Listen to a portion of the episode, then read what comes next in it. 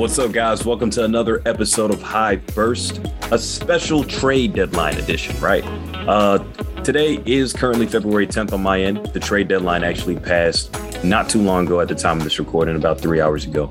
So, this episode is going to be purely on read and reacting to what happened to the Charlotte Hornets. Uh, but of course, just want to touch on the biggest trade of the day with James Harden being swapped for Ben Simmons to head to Brooklyn, New York to play with the likes of Kevin Durant and Kyrie Irving, of course, but James Harden is going to play with Joel Embiid. So the Eastern Conference has been shook, and they've definitely been the better conference of the two this year, and they really just got better.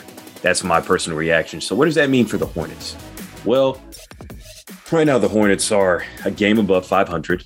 Uh, they're sitting at the ninth spot out east right now about five to six games out of the six seed so they can avoid the play-in game. So they're still in good shape. But of course, uh, this doesn't help their odds uh, in a playoff series.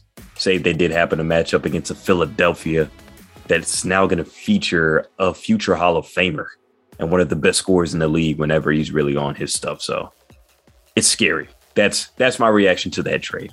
But anyway, the Hornets did manage to net themselves something big as well in Montrezl Harrell in exchange for Ish Smith and Vernon Carey. And uh, small price to pay. That's my reaction.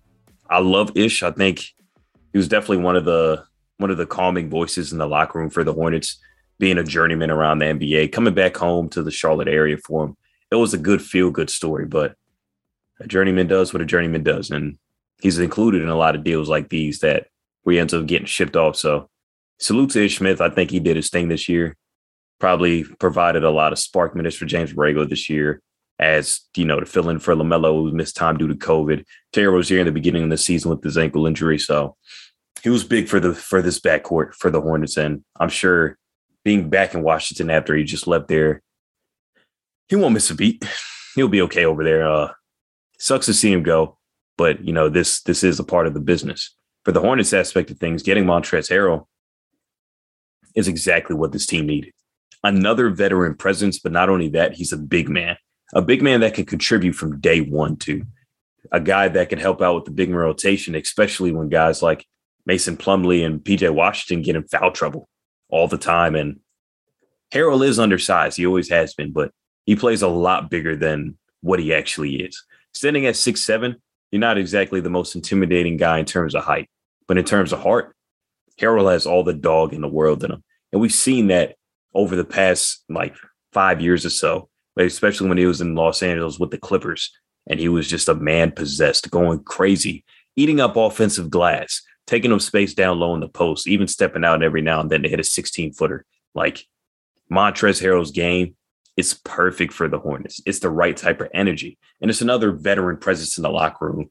Even though Ish was one, Montrez has played with probably more established players like a Kawhi Leonard and Paul George. Obviously, Kawhi Leonard, MVP candidate year after year, one healthy, NBA champion, defensive uh, player of the year, finals MVP. He has it all. Then PG was an MVP candidate for, for a couple years back in OKC, even before the injury in Indiana. Even with the Clippers in the start of the season, he was hooping. So Montrez has been around. Then, of course, playing with guys like Lou Will and Pat Bev, good veterans. Danilo Gallinari at some point, excuse me. So, like, you know what Montrezl Harrell is going to bring to this team is definitely experience and leadership. But obviously, it's a body that the Hornets needed. I haven't really seen a lot of low post scoring happening for the Hornets. Not a lot of players post up on the team. They're more of a perimeter oriented type of offense anyway. They chuck up a lot of threes a game. They're the second best offense in terms of scoring in the league. So they put up numbers and they have to do it from deep. So now seeing them actually get a big man who's more offensive minded, Harrell won't exactly wow you on defense, but he's a serviceable defender. I think he can hold his own against some guys. But him for on the inside presence on the offensive side of the ball is going to be great. And now they don't have to rely on shooting 45 to 63s a game to try to shoot teams out the gym because you can shoot yourself out of games, as they have done in the past six games. We'll get to that in a little bit. I think Harrell's fit makes a lot of sense. Mitch Kupchak is really a whiz at just putting teams together. We've seen what he did with those championship Laker teams in the 2000s and the 2010s, stuff like that. So Pretty good. As for LaMelo Ball and Miles Bridges, they should be the two most excited about this. For LaMelo, he gets another pick and roll guy, a guy that I can actually finish around the basket at that with heart and intensity. No disrespect to PJ or Mason Plumlee, guys that, you know, soak up minutes at the four and five spots here. But Montrezl Harrell is already the best rebounder on the team. Montrezl Harrell is instantly probably the best inside low post threat on the team. Is that saying too much? No, because it's not like he's a he's a Hakeem or nothing like that down low, but they lack inside scoring presence. So filling that need is exactly what I wanted the Hornets to do. Also, earlier in the day before the Harrell uh, trade was actually pulled, they did where they were in talks with San Antonio for Jakob Poeltl, which I thought would have been another fantastic move. They they needed size, and I maybe Poeltl still would have been a better move for them. Who knows? But they got the size that they needed and inside presence that they needed, and I, I'm happy with that much. I really hope maybe in the off season, maybe they could pursue a guy like Poeltl because I think he's a he's a very interesting young piece. And if you don't watch a lot of Spurs basketball, Dejounte Murray steals the show for sure. That's the headliner that you hear, and rightfully so. First time All Star, I think makes a lot of sense. Also, I don't think I did it on my last episode, but LaMelo Ball was named an All Star replacement for Kevin Durant. So well deserved for him as well. Those two, both uh, injury replacements for Kevin Durant and Draymond Green. So it's dope for the both of them to get that attention. But for the Spurs, baiting Jakob Poeltl around was it's an interesting piece because he, he clogs up the paint on on the defensive side of the ball. He's a big guy that actually gets his hands on a lot of shots on the for, for the defensive side of the ball. He gets a lot of blocks and stuff like a game. But you don't pay attention to Spurs basketball because, well, they haven't been that good since Kawhi Leonard left. But they have a few interesting guys on their team. Obviously, Murray, like I said, Poeltl, Keldon Johnson, Derrick White was just traded to Boston, so they snagged snagged one of those guys. But be careful; they're well coached, so these young players are learning a lot from Gregg Popovich. But anyway, overall review, I'm really just glad that the Hornets found a big man that could be serviceable to them right now and possibly even in the future if if he decides to re-sign with the Hornets or whatever. This young team is molding out pretty well because now you have your two franchise cornerstones and LaMelo Ball, like I said, first time All Star, former Rookie of the Year, averaging around 20 points, seven rebounds, eight assists. You know what you're getting out of him for years to come. It's going to be greatness. Then, of course, you have Miles Bridges, who's should be on track to win the most improved, in my opinion, averaging right around 20 points a game, seven boards, three and a half assists. His game took a step up. Now you look at him as an actual uh, franchise cornerstone. And then Mitch Kupchak surrounds these this team. That those two young players with just a bunch of good veterans: Kelly Oubre, Terry Rozier, uh, Gordon Hayward, and now you add in Montrezl Harrell. So it's it's great. It's awesome. And then of course the other young pieces. I don't want to snub them. And PJ, James Bouknight and all those other guys like JT Thor, Kai Jones. It's awesome to see how Mitch Kupchak is putting his roster together. I can't wait until like things really start to come into fruition for this team. It might not be this year, but they will be great for years to come. I, I'm putting that in the atmosphere right now. Now, for where we're at right now in the season is kind of at an odd spot for the Hornets. They dropped their last six games after getting beat up on by the Bulls, and uh, whew, it was a it was a bad game for for the Hornets.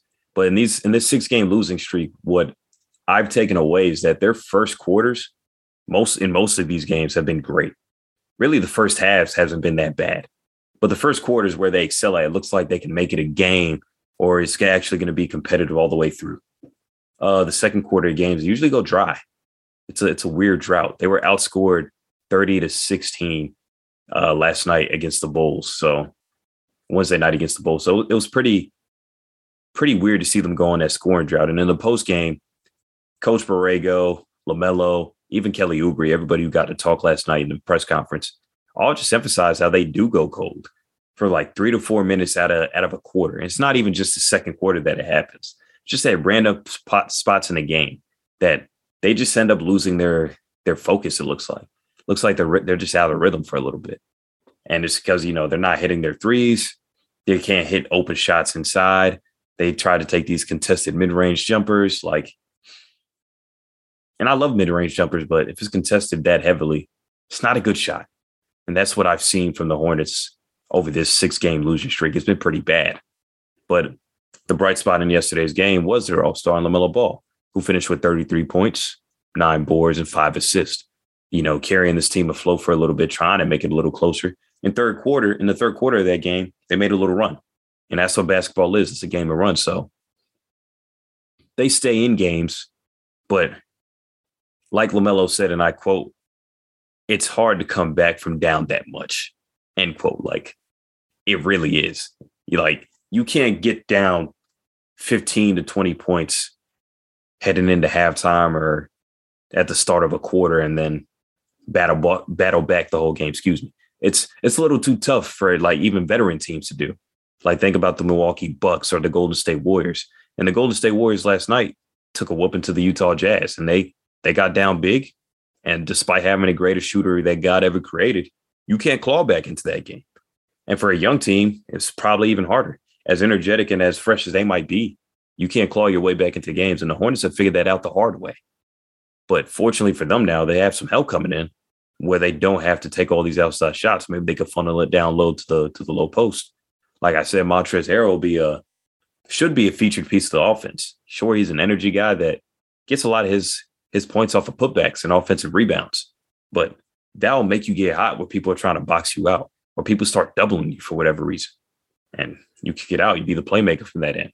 So it's pretty interesting to see how the impact that Harrell's going to have on this game. So they did drop to the Bulls and the Raptors in this six game losing streak, two teams that are ahead of them out east and Cleveland as well. But on Friday, they do have the Detroit Pistons. And the Detroit Pistons have the worst record out in the Eastern Conference. At the 15th spot, 15th seed in the Eastern Conference. So this should be a gimme game.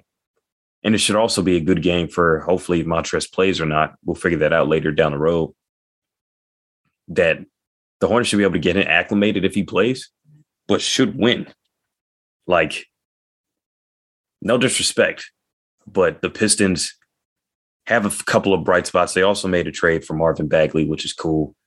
Cade Cunningham has been pretty good for them as of late after a rough start. Jerami Grant is good, good, real good player. Saddiq Bey. They have some guys on their team, but they're not cohesive enough to beat the Hornets. They shouldn't be. And the Hornets have slid, but this should not be their seventh straight loss. This should break the winning streak to just start over from scratch. You know, get back in the win column, build some momentum. They still got the Grizzlies coming up here soon. Their schedule's only going to get harder. So take this gimme game that they need right now to put themselves back up on their feet so that Montrez can get his feet wet. Everybody just gets reacclimated, settled back in. Go crazy. They have a back to back Friday and Saturday. So this game is huge. I think this this should be like one of the biggest games of the season, despite it, despite it being the Detroit Pistons. You don't take any game for granted. And like all the players say at, at press conferences, like, you know, they're an NBA team. You can't discredit anybody for putting in work to make it to the league. Everybody's good in the NBA. And that's true. There's young stars on on basement type of teams. Look at look at the Kings, how they traded away Tyrese Halliburton. He was he was a king. A lot of people probably never even seen Halliburton play on TV. De'Aaron Fox, same thing.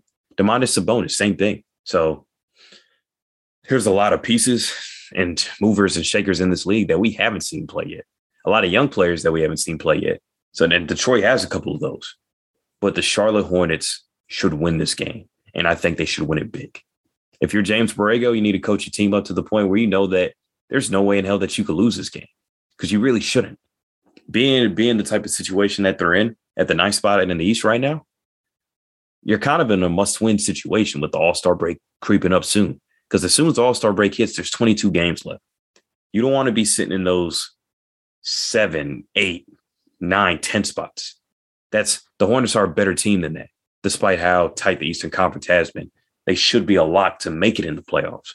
So a game like Friday is so important for the Hornets just to get over this hump, to go ahead and just outdo themselves and forget about the cold streaks that they had. Forget about, you know, just struggling shooting the ball Forget about Gordon Hayward missing uh, ample amount of time with an ankle injury. Forget about everything. Just go out there and play basketball. And that's that'd be my message if I was James Borrego to the team. I know we've been missing a lot of shots. I know that our defense hasn't been tight, but I need you guys to lock in defensively so we can we can lead on that side of the ball to transfer into the offense. And once they do that, I think they'll be fine. And hey, that's that's just the land of the law right there. Kind of close this stuff out. Again, Montrezl Harrell, huge deal. Huge, huge deal for the Hornets. I think I think that's going to be the move that actually puts him into the playoffs. And Montrezl Harrell is by no means an all-star. He's not a superstar, but he's that dog, that enforcer that you want to have on your team, that people need to have on their teams. Championship teams have them all the time. When you look at the Bucks last year, winning that title, Bobby Portis was that guy that just had this uncanny energy about him that looked infectious to the rest of the team.